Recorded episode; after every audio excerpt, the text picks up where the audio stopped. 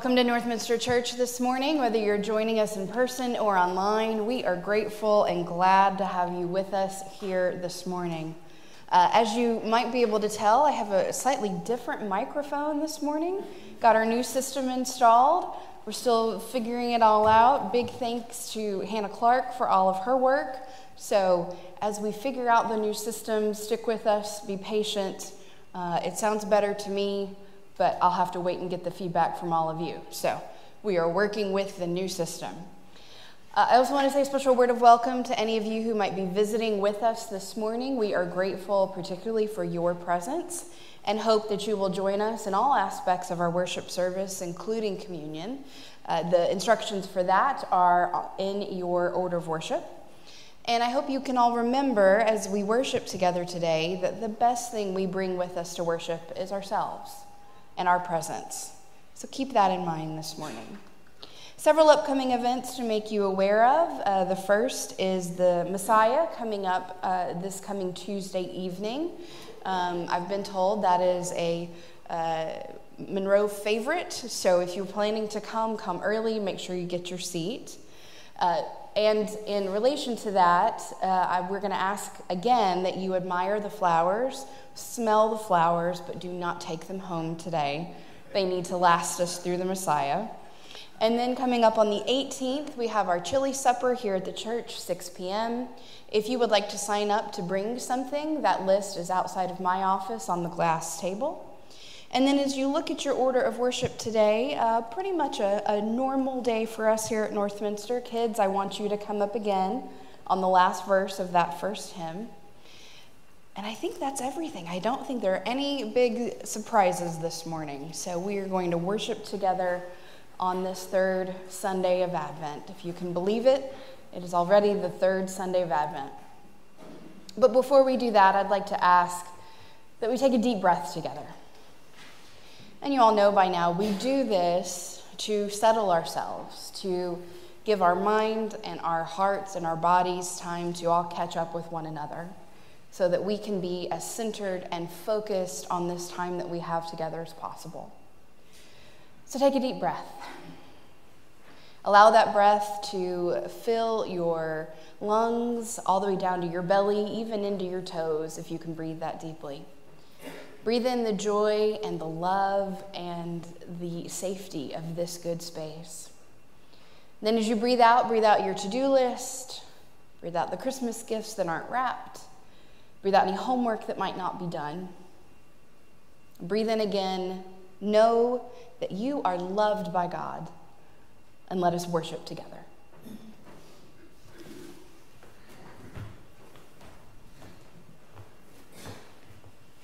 Good morning. For those of you who don't know, I'm Janet Dawson. I'm a member of the Missions Commission and uh, one of six. And every month we uh, tell you about the mission that is for that particular month. This time it's one that is dear to my heart. It is the Alliance of Baptists. And most of you know that when you join this congregation, you are also joining the Alliance of Baptists. But some of you may not know that. I didn't really know that when I joined. And um, when I joined, I was not coming away from something I was leaving. I loved my church. I was coming to something I needed. I was I had an important job in my Methodist congregation, um, which I I served out the rest of that term before I joined here.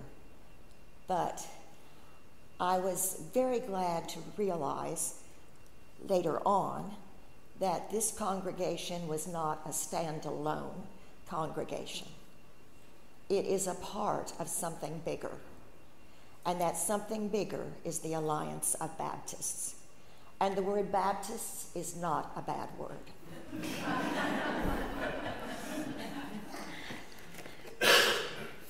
the Alliance of Baptists, as explained on the internet and agreed to by Dr. Welton Gaddy, because I consulted him this week, is a people of faith, a community knit together by our love for one another and God, combining progressive inquiry, contemplative prayers, and prophetic action to bring about justice and healing. The Alliance of Baptists began in 1987. We are not Southern Baptist, not American Baptist, not Missionary Baptist. We are the Alliance of Baptists. It has grown to be a justice movement as well as a community of faith. This church is one of roughly 140 congregations comprised of about 4,500 individual members. And I know that doesn't seem like very many, but Dr. Gaddy explained something about that. The membership includes male and female, laity, and clergy, people of diverse sexual orientation, gender identities, theological beliefs, and ministry practices. Dr. Gaddy says that other people join with the Alliance of Baptists in various types of mission work in the U.S. and in other countries also. This congregation, this congregation here, officially came together in 1992 and became one of the first churches to join the Alliance. Remember, it came together in 1987. Most of our charter members did not want to be a standalone denomination. They wished to be a part of something bigger, something whose purpose was the same as what our purpose is. In order to continue fulfilling that purpose, the Alliance of Baptists needs financial support. Our church has designated December 2022 as our mission concentration for the Alliance of Baptists. We are already members and friends of Northminster now we need to realize that we are members of the Alliance of Baptists. And I'm asking you to give willingly, according to your ability, to this very worthy cause. In the lower left hand corner of your check to Northminster Church, simply write Alliance of Baptists. And thank you very much.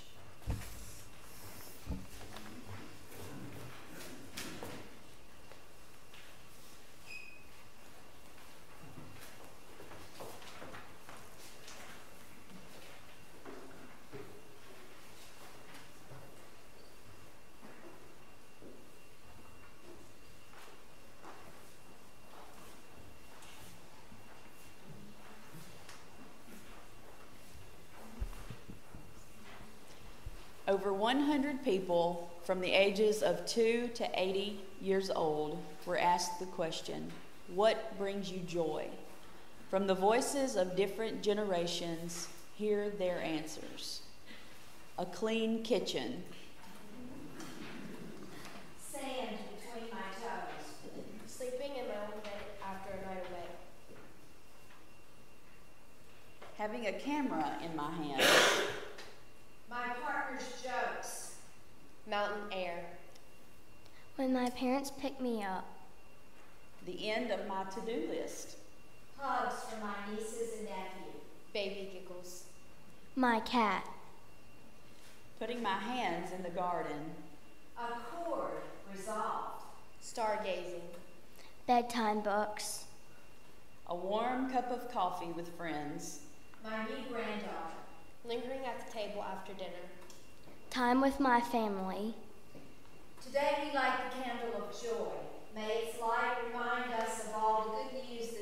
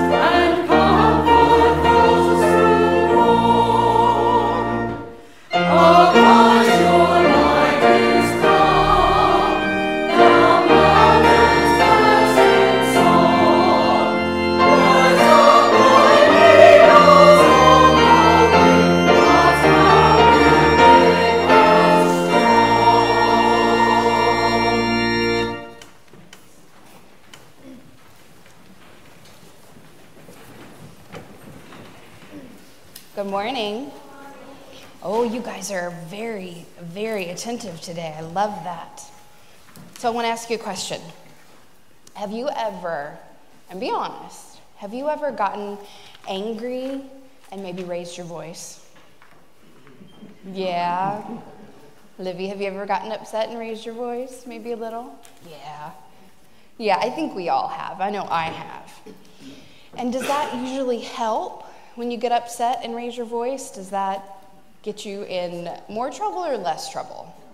More trouble, yeah. Yeah, it's the same when you're an adult. Usually, raising your voice does not make things better. But we get upset, we get angry, and we yell, and sometimes we feel like that's going to help us make our point better, right? Does it usually help? No. Every once in a while it can, but most of the time it doesn't help. Well, in a minute, you're going to hear a passage from the Bible. It's from a book called Isaiah. Can you say that? Isaiah. Can you all say that? Isaiah? Isaiah. It's from the book of Isaiah, and it's about what happens when we get upset. And one of the things that it says is God wants us to be fair and that we don't actually need to shout. The passage talks about a servant who is coming and who's not going to raise a voice or be loud, but is still going to be able to help people. So, how does that work? Can we help people if we are not loud? Can we help people if we're a little quiet, do you think? Yeah, we can. I want to show you something kind of similar. Do y'all know what that is? It's a lighthouse. You're exactly right, Melba. That is a lighthouse. And do you know where the light comes from? Comes from right in there. There's a it's a lens, kind of like a lens on a camera or on your phone, except bigger. But it's not very big, and there's a light bulb behind it. And through that lens and that bulb, do you see how far out the light is going? And it goes even further. I was reading this week that some um, lighthouses, you can see the light from like 20 miles away, which is pretty far. So, how does a lighthouse and the small lens, but the long light, how does that relate to how we use our voices? how do you think? Hmm? It's high, okay. What other thoughts do you have? I know it's kind of a strange connection to make. What do you think, Melba? It's bright. What do you think? It's lighter. Those are all really good answers. The other thing, the other thing that's like our voices and like the light is that you don't have to be big and loud to make an impact to, for people to see you. So it's kind of a small light, but it goes way, way out. And it's the same thing. You don't have to yell or raise your voice for people to understand that you have something to say. Does that make sense? And it might keep you out of trouble if you don't yell at your parents, which is a good thing. But I want you to think about that. It's important for us to stand up for each other. It's important for us to stand up for people who need help. But we don't always have to be loud about it. Sometimes it's as simple as giving your friend a hug or writing your friend a letter to say, I'm thinking about you. Those are quiet, soft things that we can do that are also really helpful. So think about that this week. I want you to know your voice is important, also want you to remember you don't have to yell all the time. So think about how you can use your voice this week, okay? All right, now turn around, face the congregation. You all are leading this part. I want you to sit all the way down, nice and tall, hands to yourselves, and you're going to repeat after me. Ready? Adults, you're welcome to join in. I see the face of God in you. I see the face of God in you. The love of Christ comes shining through. The love of Christ comes shining through. And I am blessed to be with you. And I am blessed to be with you. O holy child of God. O holy child of God. Amen. You can go back to your seats. Thank you.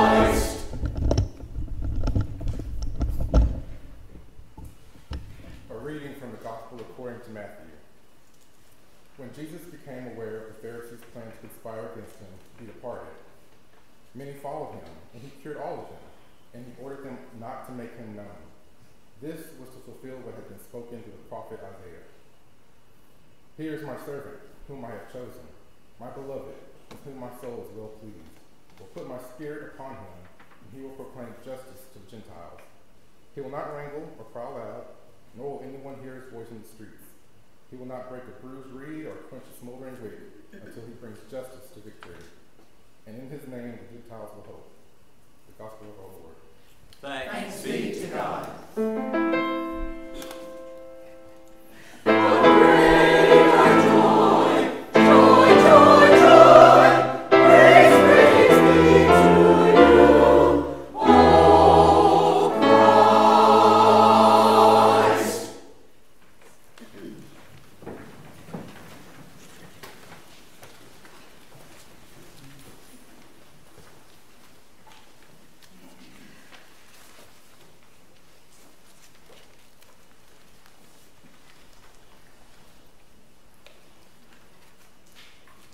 Pray together. Giver of every good gift, we thank you for sending your Spirit to empower your world and to fulfill your word. We thank you for taking us by the hand, leading, lending us your presence and power and purpose to guide and protect us as we walk your way and seek your new kingdom breaking into this world. Holy Spirit of compassionate justice, we lift up those who are feeling beaten down, trampled or forgotten or tossed aside, whose voices are talked over, who are talked over or talked about but never with, who long for another way yet feel they have no good options, and for those whose light is burning out. May they be encouraged by your gentleness and our solidarity. May they stand in your strength and find healing. Holy Spirit of liberation, we lift up those who sit in the shadows, whose vision is obscured, who are surrounded by obstacles and no obvious way out. We also pray for those who choose not to see anything that might challenge their worldview. We pray for your freedom for all who are unjustly imprisoned, for those who are dehumanized rather than offered a way of restoration, and for those who are in cages of their own making. May they have the strength to stand and see outside the box. May they have the space to move and grow and change, to live and breathe and walk in your light. Holy Spirit of renewal, we lift up those who find the idea of new things a threat for all who are well served by the status quo, who see no need for a different way, who are happy just as they are. Thanks. We are grateful for the glimpse of your kingdom coming, and we pray for those who will have to learn a new world, even as we rejoice with those who have longed for your day. And we ask on this third morning of Advent for you to come and widen our vision and open our hearts. May all people recognize your still more excellent way and be encouraged and empowered to embrace your change. May we be a light to the nations. We ask these things in the name of your word made flesh, your servant and our Lord, Jesus Christ. Amen.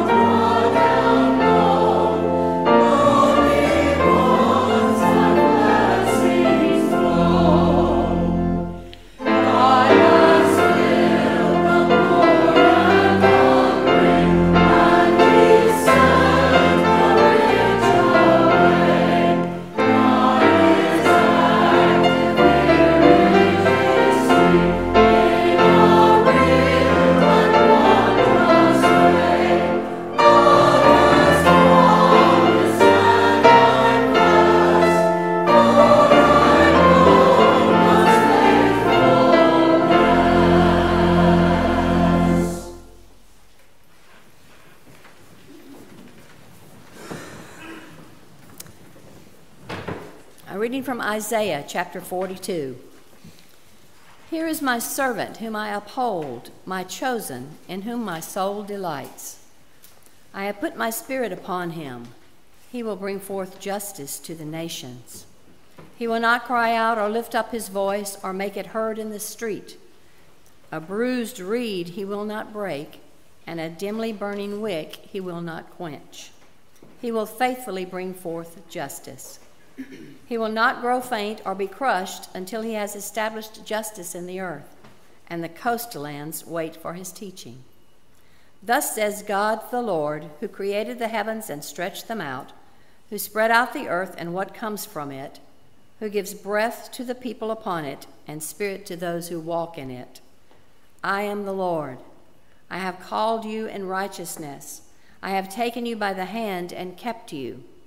I have given you as a covenant to the people, a light to the nations, to open the eyes that are blind, to bring out the prisoners from the dungeon, from the prison those who sit in darkness. I am the Lord, that is my name. My glory I give to no other, nor my praise to idols. See, the former things have come to pass, and new things I now declare. Before they spring forth, I tell you of them. A prophetic word about the light of the world. Thanks be to God.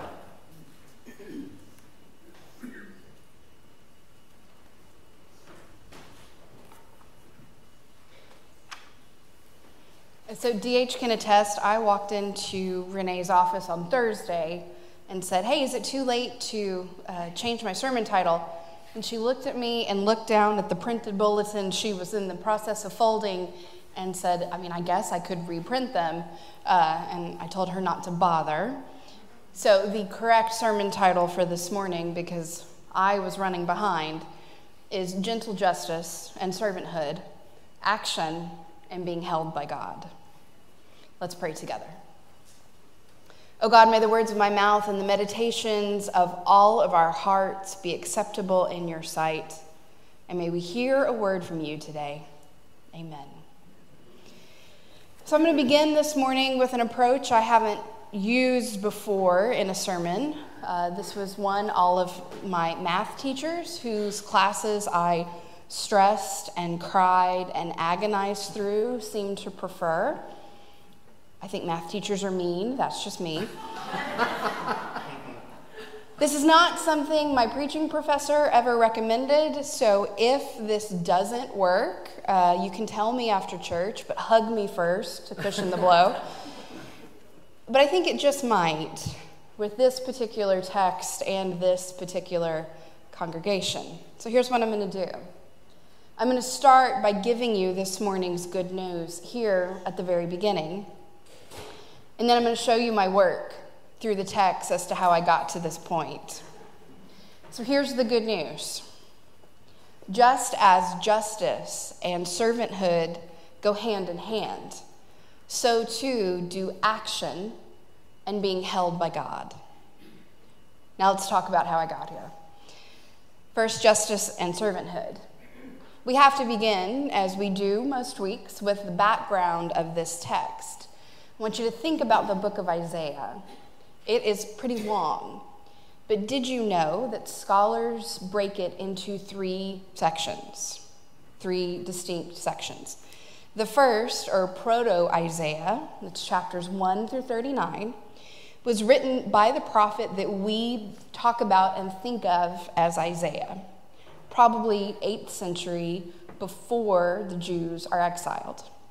The second section, which is where our reading comes from today, is 2nd Isaiah or Deutero Isaiah. That's chapters 40 through 55. This was done by an anonymous, anonymous 6th century writer, uh, writing as the exile was ending. We don't know who this person was. Then there's 3rd or Trito Isaiah, chapters 50, excuse me, 56 through 66 composed again by an unknown author after the Jews had returned from exile to the Promised Land. You also need to, as we read through this text, to keep the timeline in mind. So, here are the important dates to think about. 597 BCE were the first deportations of Jewish people from their homeland to Babylon. 586 was the destruction of Jerusalem. And then in 538 was uh, the end of the exile when the Jews could return home. I know that's a lot of information to toss at you, but it all matters because, as I said, this text is in 2nd or Deutero Isaiah, and it's not composed by that original writer. It's composed by someone else writing at the end of the exile. The people have been away from their home for about 50 years or so at this point. And this prophet, whoever he or she is, is speaking to a people who were facing a new way of living. This space that they've had away from home has at least been somewhat safe. They've gotten comfortable where they are. Now they are going to be going, some of them, back to the Jewish homeland. That's a totally different way of living life, and it's a new way of being the Lord's people. The other thing to know is that this text is one of four passages known as servant songs in the book of Isaiah. It talks about a servant. So, who is this servant that God delights in? There are four ways to think about this from Jewish thinking. I'm going to go through them with you quickly. The first one is that this is uh, King Cyrus of Persia. He's the king who allows the Jewish people to go back to the homeland. That's not particularly likely. This is all about a nonviolent way of being a servant, and that really was not uh, his approach to life. He was a fairly violent guy. Another way to think about it is that the prophet is writing about his or herself. That's a little arrogant. That doesn't really work. We're not going to use that approach. The approach most uh, preferred by Christians, for obvious reasons, is that the servant is Jesus, it is the Messiah. That's also the reason to leave that male language in the reading, which is not something we normally do at Northminster, but it helps us think about Jesus.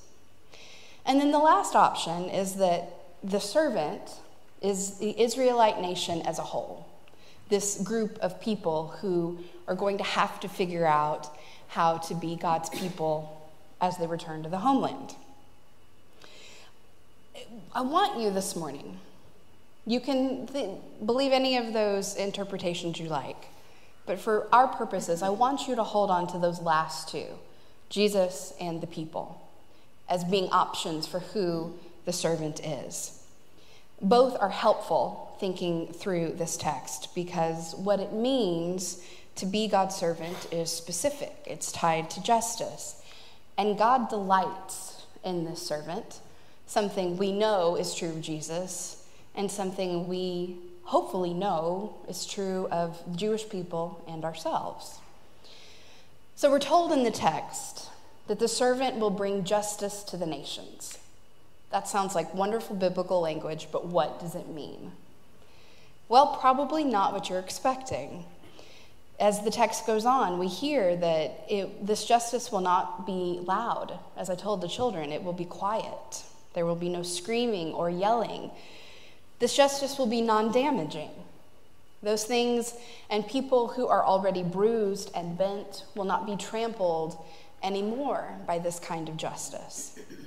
This justice will be gentle.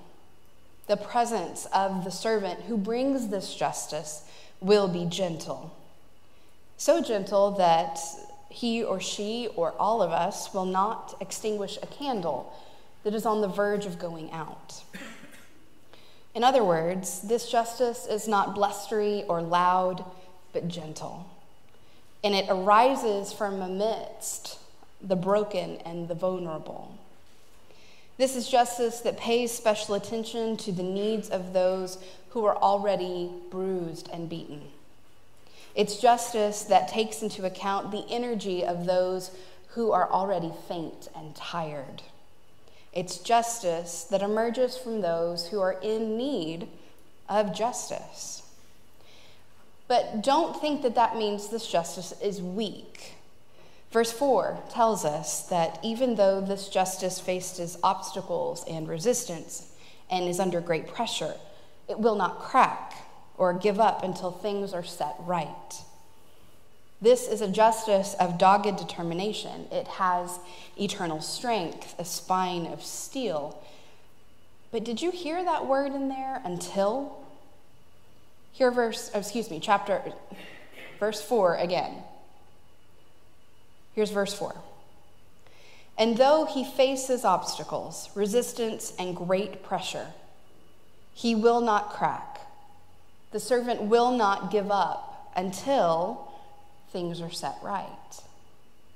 Now, this is a small detail, but perhaps that word is there to remind us that the cost of bringing this justice, this gentle justice, is the yielding of one's own power, the yielding of one's own well being, even of one's own life.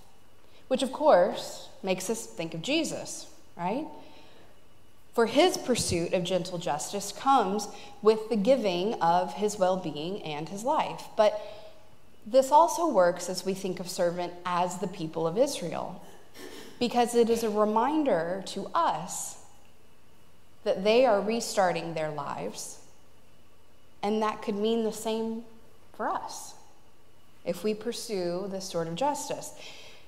It is our reminder of what genuine servanthood to God who breathes life into this kind of justice looks like. And that's what I mean when I say that justice and servanthood go hand in hand. Gentle justice doesn't just happen, it takes work and time. Whether it comes through the person of Jesus, who we do our best to emulate, or through the people of God as a whole, like the Israelites, gentle justice is thoughtful and attentive and considerate. It requires us to pay attention to those whose strength is almost gone so that we can lend them a hand that is most useful. Gentle justice requires us to tread carefully with those who've been traumatized so that we don't accidentally re injure them.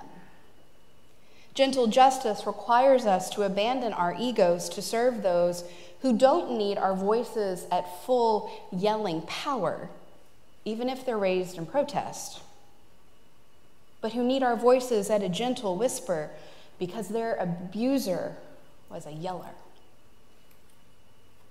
Gentle justice and servanthood go hand in hand because neither is inwardly focused, but rather outwardly focused. And they go hand in hand because they are both based and tethered and held together by relationships. Now let's move to action and being held by God, the second half of this good news. I want you to hear again verses 5 and 6. God, the eternal one who made the starry skies, stretched them tight above and around, who cast the shimmering globe of earth and filled it with life, who gives breath and animates the people, who walks and talks with life giving spirit, has this to say I am the eternal one. By righteousness I have called you. I will take you by the hand and keep you safe. You are given as a covenant between me and the people, a light for the nations, a shining beacon to the world. Now, you might wonder why in this reading the prophet stops mid justice conversation to describe God. Remember, this text comes at the end of the exile. The Jewish people, as I've said, are going to be restarting. A new time is about to begin. God will be with them again as they create a new life for themselves, but it doesn't hurt to remind them of who God is. That's also why this creation language is used. God is a God of creation. She is an experienced gardener, a veteran mother, a consummate planner. She knows what it is to begin from nothing and create all that there is that's why that reminder is so important. But the most striking portion of this summary of God, actually, the summary God gives of herself, is how she relates to the servant. By righteousness I have called you, the text says. I will take you by the hand and keep you safe. I will take you by the hand and keep you safe. I want you to sit with that for just a second. Think about how comforting the image of God taking her servants, her people, all of us by the hand is. It's a parental image, it's loving, gentle, but it's the kind of image that comes with a backbone of protection, right? As parents, we take children's hands, so if need be, we can yank them behind us. That is exactly the kind of God that bruised, traumatized people need. It is exactly the image that reinforces this sort of gentle justice. And with such a loving parent, how can there be any response other than to be a shining beacon to the world? Can the servant do anything other than to open blind eyes so that they will see again, or lead prisoners blinking out from cap- caverns of captivity, from cells pitch black with despair? If that language reminds you of Jesus, it should. It's very reminiscent of Luke 4, when God is calling the servant to bring attention to injustice in the world. But why this comparison between blind eyes and imprisonment? Well, probably because in the ancient world, one of the major reasons for imprisonment was debt. This amounts to debtor's prison, is what we would call it. And from the ancient world, such confinement has been used throughout history. It was seen in medieval England, in medieval Europe as a whole, in the Islamic Middle East. Germany finally did away with debtor's prison in the 1860s.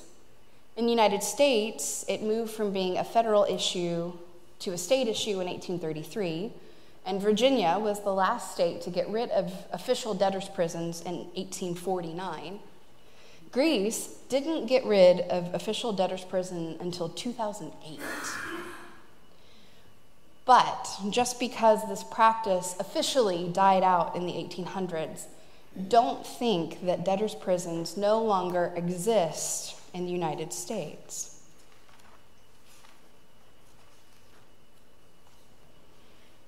We have the same concept, but a little bit different. In 2005, NPR reported a story of a man named Edward Brown. He lived in a town uh, called Jennings, Missouri. It's on the outskirts of St. Louis, in St. Louis County, uh, not too far from where Eric and I lived. And the city wanted to condemn the house that he had lived in for 25 years. Now, a back injury had made it impossible for him to mow his lawn. It grew up, grew, the grass got too tall, and he got cited for that. Then he was cited for not getting his dog's rabies vaccination. Eventually, the city did condemn his house, but with nowhere else to go, Brown stayed in his home and received another citation for trespassing. At that point, he owed the city $464. Not a ton of money, but he lived between Social Security and some other sources on $488 a month. So he couldn't pay his fines. And because of that, he went to jail. One time was for 30 days, and another time was for 20 days. But over and over again, cities like Jennings put especially poor people in jail for not being able to pay citations. I'm missing some pages. Hang on just a second.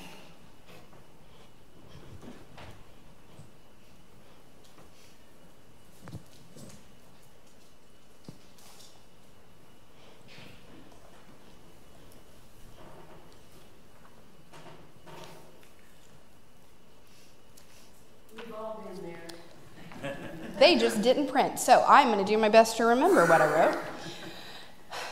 The story goes on, and I had so many good things in there too. The story goes on to talk about the fees that all 50 states charge. Because all 50 states charge some sort of fees to people who have been cited for different things and people who have gotten into the criminal justice system. As of 2014, Louisiana uh, was charging not only for people to wear ankle monitors and for their own um, lawyers if they couldn't afford a lawyer, they were charging for several other things in addition. One of, I think, 23 other states that makes people charge, or excuse me, pay out of pocket for all of these individual services that are required by the criminal justice system. And I'll uh, give you one guess, especially in Louisiana, which group of people are most likely to get caught in this system of having to pay these fees, not having the money to pay the fees, and then going to jail because they can't pay the fees. And if you guessed anything other than African Americans, please come talk to me after church. So there is a system of poverty built into our legal system. And before we get into, well, if you can't do the crime, don't do the time, being poor isn't a crime. And yeah, we should all mow our lawns, but that certainly shouldn't put you in jail. So to say that we no longer have debtors' prison simply isn't true. We do. We very much do. We very much have an issue with our entire prison system. We all know that, that people of color are more often incarcerated than others. So, how do we think about this? How do we move from this idea that prisons are opened? How is that justice? Well, the text says that the servant is going to open blind eyes so they will see again. It's not talking about literally blind eyes. It's talking about people who don't see injustices. The servant is coming to open our eyes to injustice, to help us set prisoners free from literal prison, but also from other types of prison. That is the action that we are called to take from this text. But it goes along with, hand in hand with, the Lord taking us by the hand. So, yes, we are called to action. We are called to help set prisoners free. We are called to open our own eyes. But we do so with our hand in God's hand. So that's why the good news this morning is that justice and servanthood go together, and action and being held by God go together, because in this Advent season, it's a season of anticipation, it's a season of waiting. But that doesn't mean it's a season in which we don't do anything. We are called to do all of these things with the knowledge that we are held by God. I think that's very good news.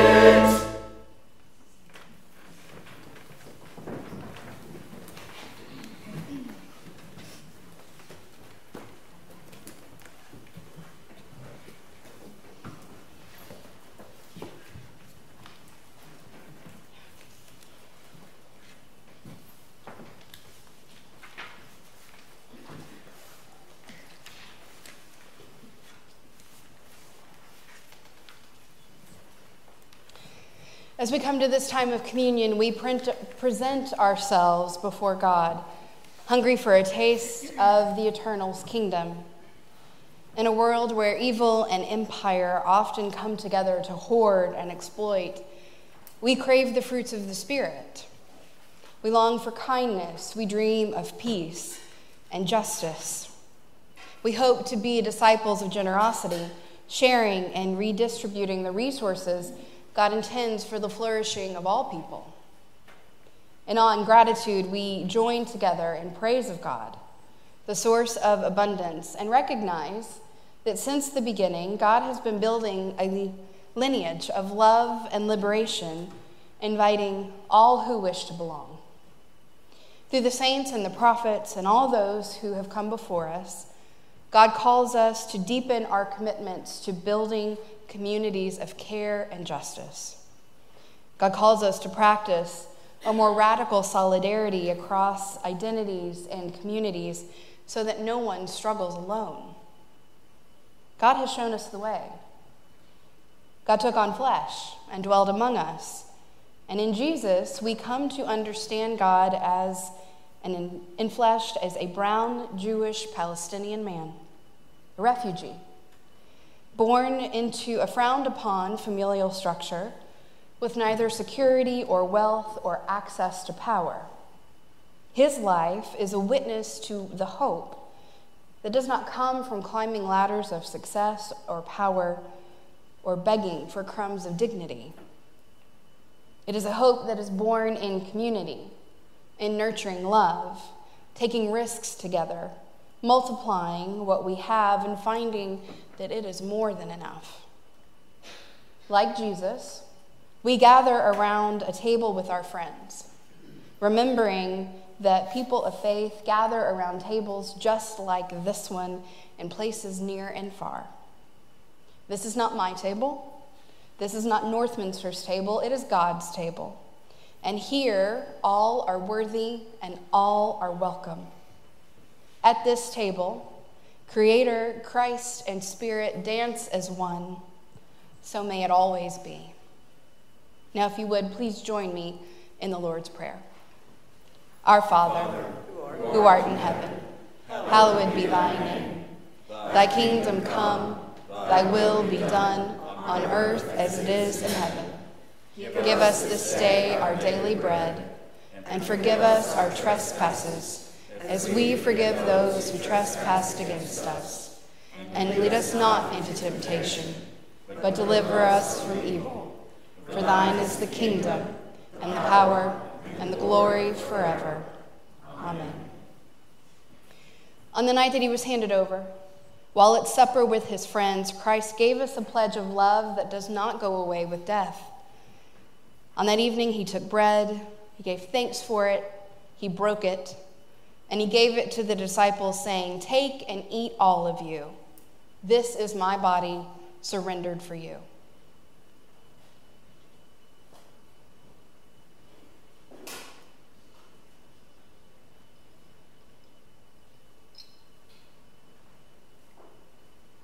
In the same way, when supper was over, he took a cup, he filled it with wine, he gave thanks for it, and he shared it with the disciples, saying, Take and drink all of you. This is the seal of the new covenant, my poured out life. I will drink this cup with you again at the table of God's joy in the new day that is coming. And whenever you do these things, remember me.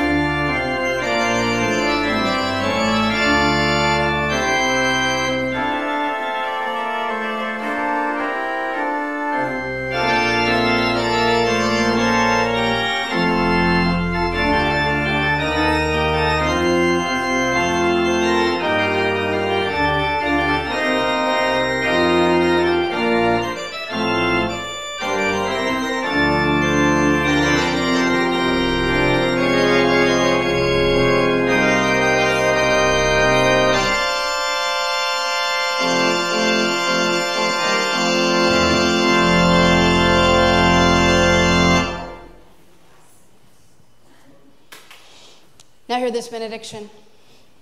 May the peace of Christ go with you wherever he may send you.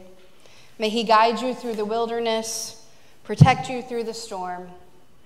May he bring you home rejoicing at the wonders he has shown you. May he bring you home rejoicing once again into our doors. Go in peace.